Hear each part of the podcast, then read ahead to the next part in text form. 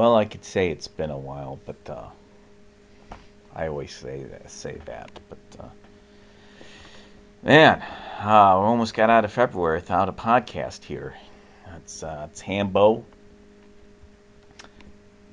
It's basically like a, a late night with Hambo because it's uh, two twenty in the morning. But uh, yeah, this stinks. I, I, I, gotta be honest. I haven't had much energy uh, to do a podcast, um, and I kind of wanted to wait a little bit till I had something to say that was interesting or worth talking about. Um, rest in peace, Carl Weathers. Uh, I could talk about that. Um, that was a surprise of him passing, and it's uh, it's pretty terrible. Uh, I think that guy had some years left for sure. He was in good shape, uh, you know, for his age, and uh, yeah, he was just having a little bit of a of a comeback with the Mandalorian, and um, then this happens. It's it's a bummer. Uh, I've always liked Carl Weathers a lot. I always thought he was underrated, um, underused. You know, um, but he's usually great in everything he was in. Uh, you know, um, I remember watching uh, even even the, the '90s show Street Justice, where he was he had the unshaven, you know, shaved his mustache there, and that was a fun little TV show. He was like a, you know, an action cop with a karate style uh, sidekick cop or something like that. I'd like to go back and rewatch those, uh, but those were a lot of fun. Um, of course, Predator. I've watched Predator so many times, and uh, just that whole scene uh, where he talks to Arnold about uh, uh, being an asset. You're an expendable asset, and I used you to get the job done. Got it? so intense. I mean, that's just good scenes. It's just he was so great uh, in that role, and uh, you know he was the friend of uh, Dutch but kind of like he, he had to toe the line kind of friend. Like he had to, uh, you know, make people happy, you know, and the bureaucracy kind of uh, guy. And uh, yeah, that, that was great. It was a great role uh, for him. And uh, who can forget Action Jackson? Um, that funny actioneer. That's definitely due for a rewatch and um, but of course, and there's no getting around the impact he had as Apollo Creed and Rocky One, Two, and beyond, and uh, just amazing the the shape he got in, and his boxing ability, uh, and uh, just a great uh, great part for him, and uh, you know, Stallone cast him. He always says that story that uh, he he didn't know he was being auditioned uh, by Stallone, uh, and he, he, got all ticked off at him. And he's like, "Why couldn't you find somebody bigger?" You know, something something to that effect. He was just all riled up, and uh, Stallone's like, "Oh yeah, we need it. We need it. He's the guy." You know, um, so uh, yeah, there's. It's sad. It's sad. Um, uh, Happy Gilmore, you know, him coming back uh, after, you know, not being on screen for so long. You know, him being in, in uh, Adam Sandler's Happy Gilmore was was a pretty great return to form as the uh, as his uh, uh, golf uh, mentor, uh, Happy Gilmore's golf mentor. That was pretty awesome. And yeah, so I mean, I'm sure there's tons of movies I'm missing, but these are the ones that uh, you know stood out to me. And uh, it's he's gonna be missed. He played such a big part in our pop culture, and uh, it's just sad. I mean, I'm I'm happy it was probably a, a you know a painless, hopefully painless death. I mean, him passing in his sleep, but uh, due to some kind of heart failure, you know. But uh, I don't know. It's it seems odd, but it it hap- it can happen to people at just about any age, where it just gets you, and uh, no matter what kind of precautions or, or shape that you're in, but uh, it still comes off as uh, too soon, very too soon. And um, rest in peace, Carl Weathers. You'll be missed. Uh, what else? As if that wasn't hard enough to uh, pot about. Um, there's a few other things. You know, it's late. Forgive me. It's it's you know it's like I said, it's hard to get the podcast in sometimes when you just you, you, the energy. You all know this. The energy that you have left in the tank when you get home from work. It's sometimes it's just standing up all day on the hard floor, moving around, what have you, and uh, to get behind a mic and still be entertaining, still have something to say. It's uh, a little tough, and I, I know I wanted to get some guests, some no, new guests on, and uh, that just hasn't happened. I just haven't had the extra umph to get some some new guests on. Um, but I'll keep I'll keep uh, maybe still working on a list and reaching out to people that I want to talk to in the industry, probably in the comic book industry and the film industry. Um, that would be fun. Um, yeah, I've been working on my Comic Rage 4.5. Uh, it's called tentatively. Well, it is called. I was going to give you spoilers. The, the, title of it's called Rage in Happy Land. Um, having some fun with it. Although, you know, I had a snag, bit of a snag doing a scene, a page lately. It has to do with wrestling, and so I had to do some research for that. And uh, it was kind of a trickier page, and I had to rewrite a, a whole scene that put me behind about a month, which stinks. But I know it's a good. What I rewrote was better, so it, it won't be a waste. Um, what else? What else? That's what's been going on. Um, been watching that movie. Uh, I rewatched yesterday the movie The Ninth Gate, and that's one of my uh, you know, it is kind of a sneaky favorite. You know, when I first saw that, it came out late 90s, 99, something like that. I remember going to theater to go see that in college, and I really liked it. You didn't know where it was going to go. It was unpredictable. It was like watching a Brian De Palma movie. You don't know quite where it's going to go. And uh, the premise, if you haven't seen The Ninth Gate, is Johnny Depp uh, is investigating a well, he's he's tracking down a series of books that have to do with uh, getting the power of the devil or, or finding the devil, something along those lines. And he uh, uh he's like a freelancer kind of uh, book finder. Um, uh, it's a pretty cool job if you can make a living on that. Uh, it seems like you can apparently in this movie, but uh, Balkan, uh, which is, uh, the guy that, that hires him, played by uh, Frank Langella. He he's kind of like a mm, one of those bosses that uh, it's, it's shady, a shady boss, and to say, he wants him to go get the books, and so he sends. He's like, "I'll pay you tons of money. I'll pay you more if you do a good job.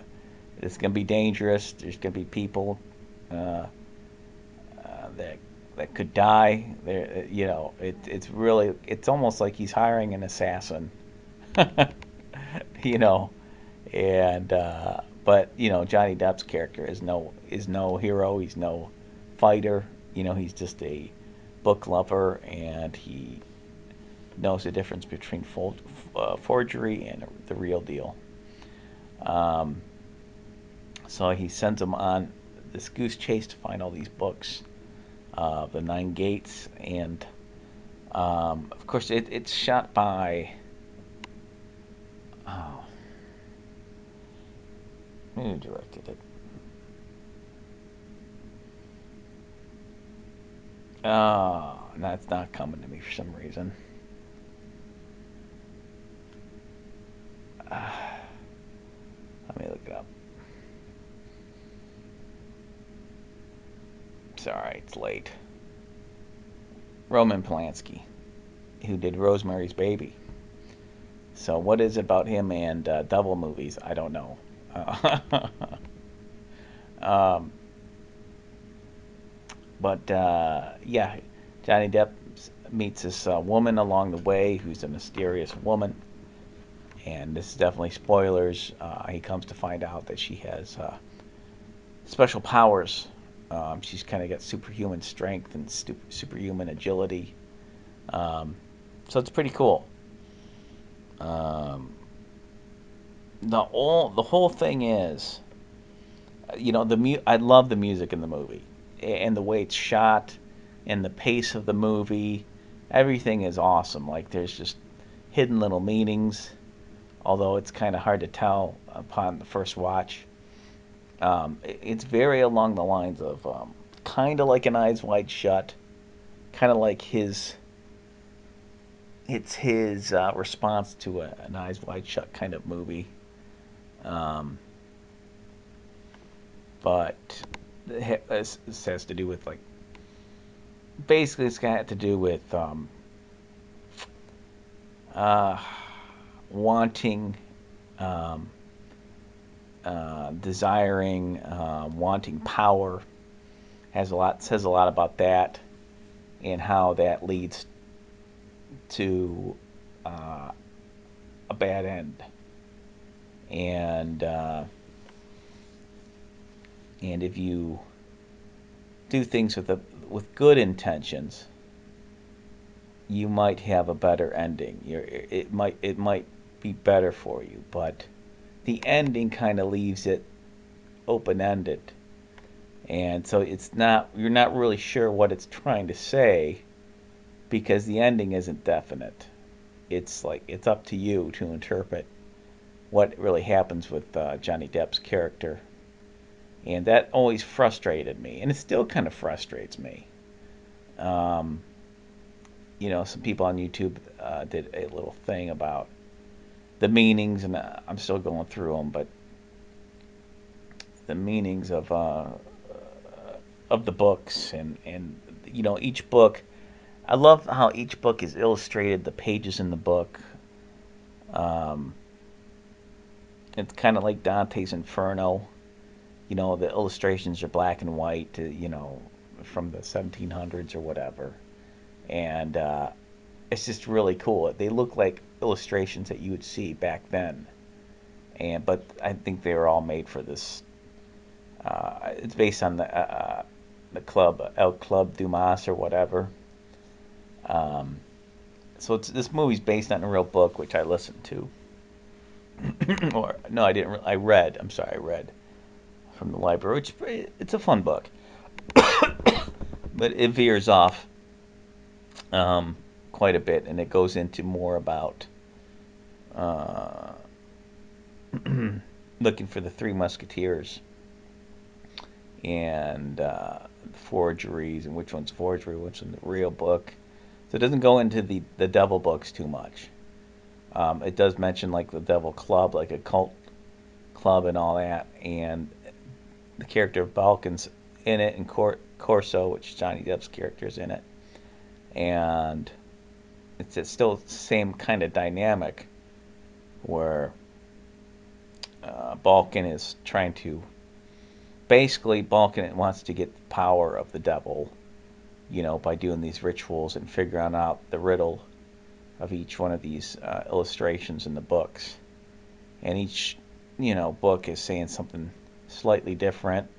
Like one one illustration, you'll have an old guy by the front of a, a door, and he'll have keys in his uh, left hand, and then another copy of the book, the the, the keys will be in his uh, in his right hand. Um, and uh, there's just a lot of neat riddle like things in it. And it's definitely a unique movie. I mean, the characters in it are all, I mean, there's really no wasted uh, dialogue. It's very well written, it's very well paced and well directed. But again, the only thing that really lets me down is the ending. And, you know, there's things to be said about the, the there maybe there's hints about what happens to his character based on the music and the credits and, and you see a flame in the background of the credits so maybe it's implied that Johnny Depp got just you know he went into hell and that was it and the whole thing was just a trick and no power awarded, no transcendence awarded, just he goes right to hell. and the whole thing was just a trick for everybody. You know, so he was no he wasn't better off than necessarily than uh, Balkan was. Although Balkan got set on fire, which is pretty awful. Uh, pretty nasty little scene there. Um, so it's up to you. The ending's up to you. Because and it's just like ah if only they had at least five or ten minutes of him meeting the devil or him going through some kind of surreal abstract experience when he goes into the castle. Um, something it's a you just want although nothing i think would have matched up to what happens in your imagination at the end, it still kind of rubs you up. like, ah, it's just a little too unsatisfying. But the journey is really well done. I, everything else before that, the suspense and everything is just, it's great. Um, and Frank Langella really steals the show. I mean, he's, he's really, he really um, embraces this character. Even in his uh, whole look and everything looks kind of demonic. Like his eyebrows are kind of pointy. He's got like red glasses on. Um, he might be offing people um, to get some of these books, and uh, but you're not sure. There's also a uh, a couple that are after him. Uh, one is uh, oh, what is her name? Uh, there's this woman that's in this movie that she's like a crazy, a crazed cultist that goes after Depp for the book. Uh, what is her name? She's she's gorgeous. No, she's something else. Let's see if I can find the cast here. Yeah, Lena Olin. Lena Olin, and she plays a. Uh, she uh, tries. Well, she does seduce Johnny Depp's character Corso and she steals one of his books. But she's always trying to scratch at people's faces, and she flips. It's like a flip personality, and uh, well, just let's just say it doesn't end well for her character. But uh, no, I, you know, Frank Langella is awesome. They're all good in it, and uh, it's a movie worth a watch. And it's not overly, it's not like a gory movie. It's more of like a suspense detective kind of movie. Um, there is a little bit of a nasty scene with fire at the end there, but uh, it's not too gory. It's just everything that's kind of implied about it. But other than that, I recommend it. So, what else? What else? I mean, they don't make them like that very much anymore. That's all I'm saying. and say whatever you want about Polanski. Yeah, I get it. It's if you don't want to see it because of that guy, I, understand. But in this case, I can separate the artist from work, and uh, yeah, I'll just leave it at that. but I respect your decision either way. Um, yeah, so I've been watching Film Threat. And Film Threat is a neat YouTube show uh, with Chris Gore uh, leading it. And they've been going on, and, and this is a whole other podcast, really, so I'm not going to go on too much about it, but I'll, I'll, talk about it. And it has to do with the uh, the forced diversity uh, um, that the, the WGA is enforcing, and uh, which I think is leading to a lot of bad uh, movies where they don't hire the right person for the job. Uh, they just hire the correct, in parentheses, diversity hire, you know. And uh, yeah, I think that's one of the reasons why we're getting a lot of like uh, forced agenda politics into our movies and TV shows uh, and commercials and it's a bummer, and it stinks, and it needs to stop, and uh, because it's it's destroying the industry, it's going a little too far. Um, um, now, look, I, I don't want to get. I've never really wanted to get too political on this show, but it's like when it's has to do with the industry, and one of the reasons why movies just aren't doing as good as they used to. I have to kind of step up and speak about it. And I'm just going to say that it is a uh, forced agenda that um, is is not good. It's not good for society as a whole because it triples it, it tri- trickles down into all the media and commercials and everything. And uh, again, I don't blame people for getting jobs or going for it, and everyone should have an equal opportunity from every culture. But um, I think there's another thing that they're, use, they're using to disguise uh, that and their causes of, of political stuff into the stories instead of keeping that separate. See?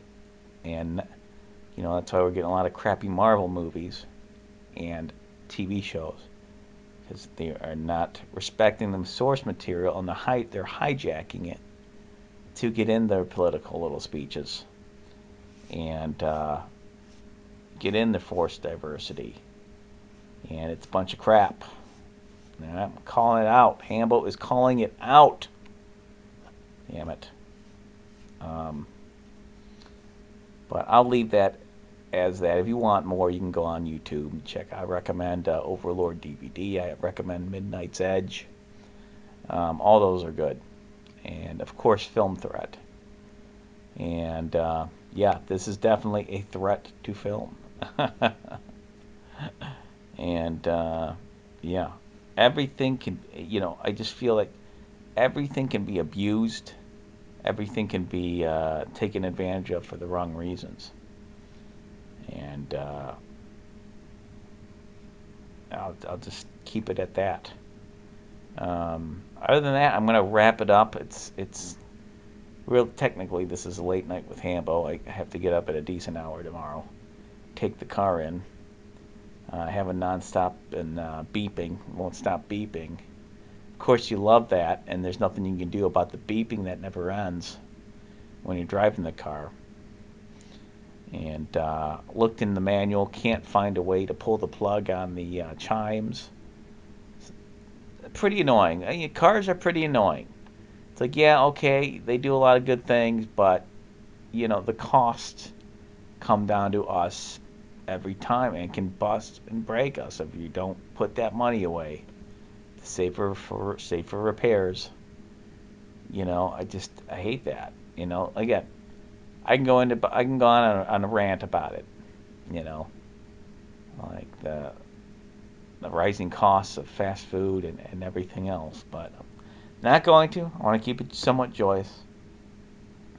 It's been a little while, and uh, hopefully I'll have a new Bond pod out soon. I got Gold, Golden Eye. That's the next one.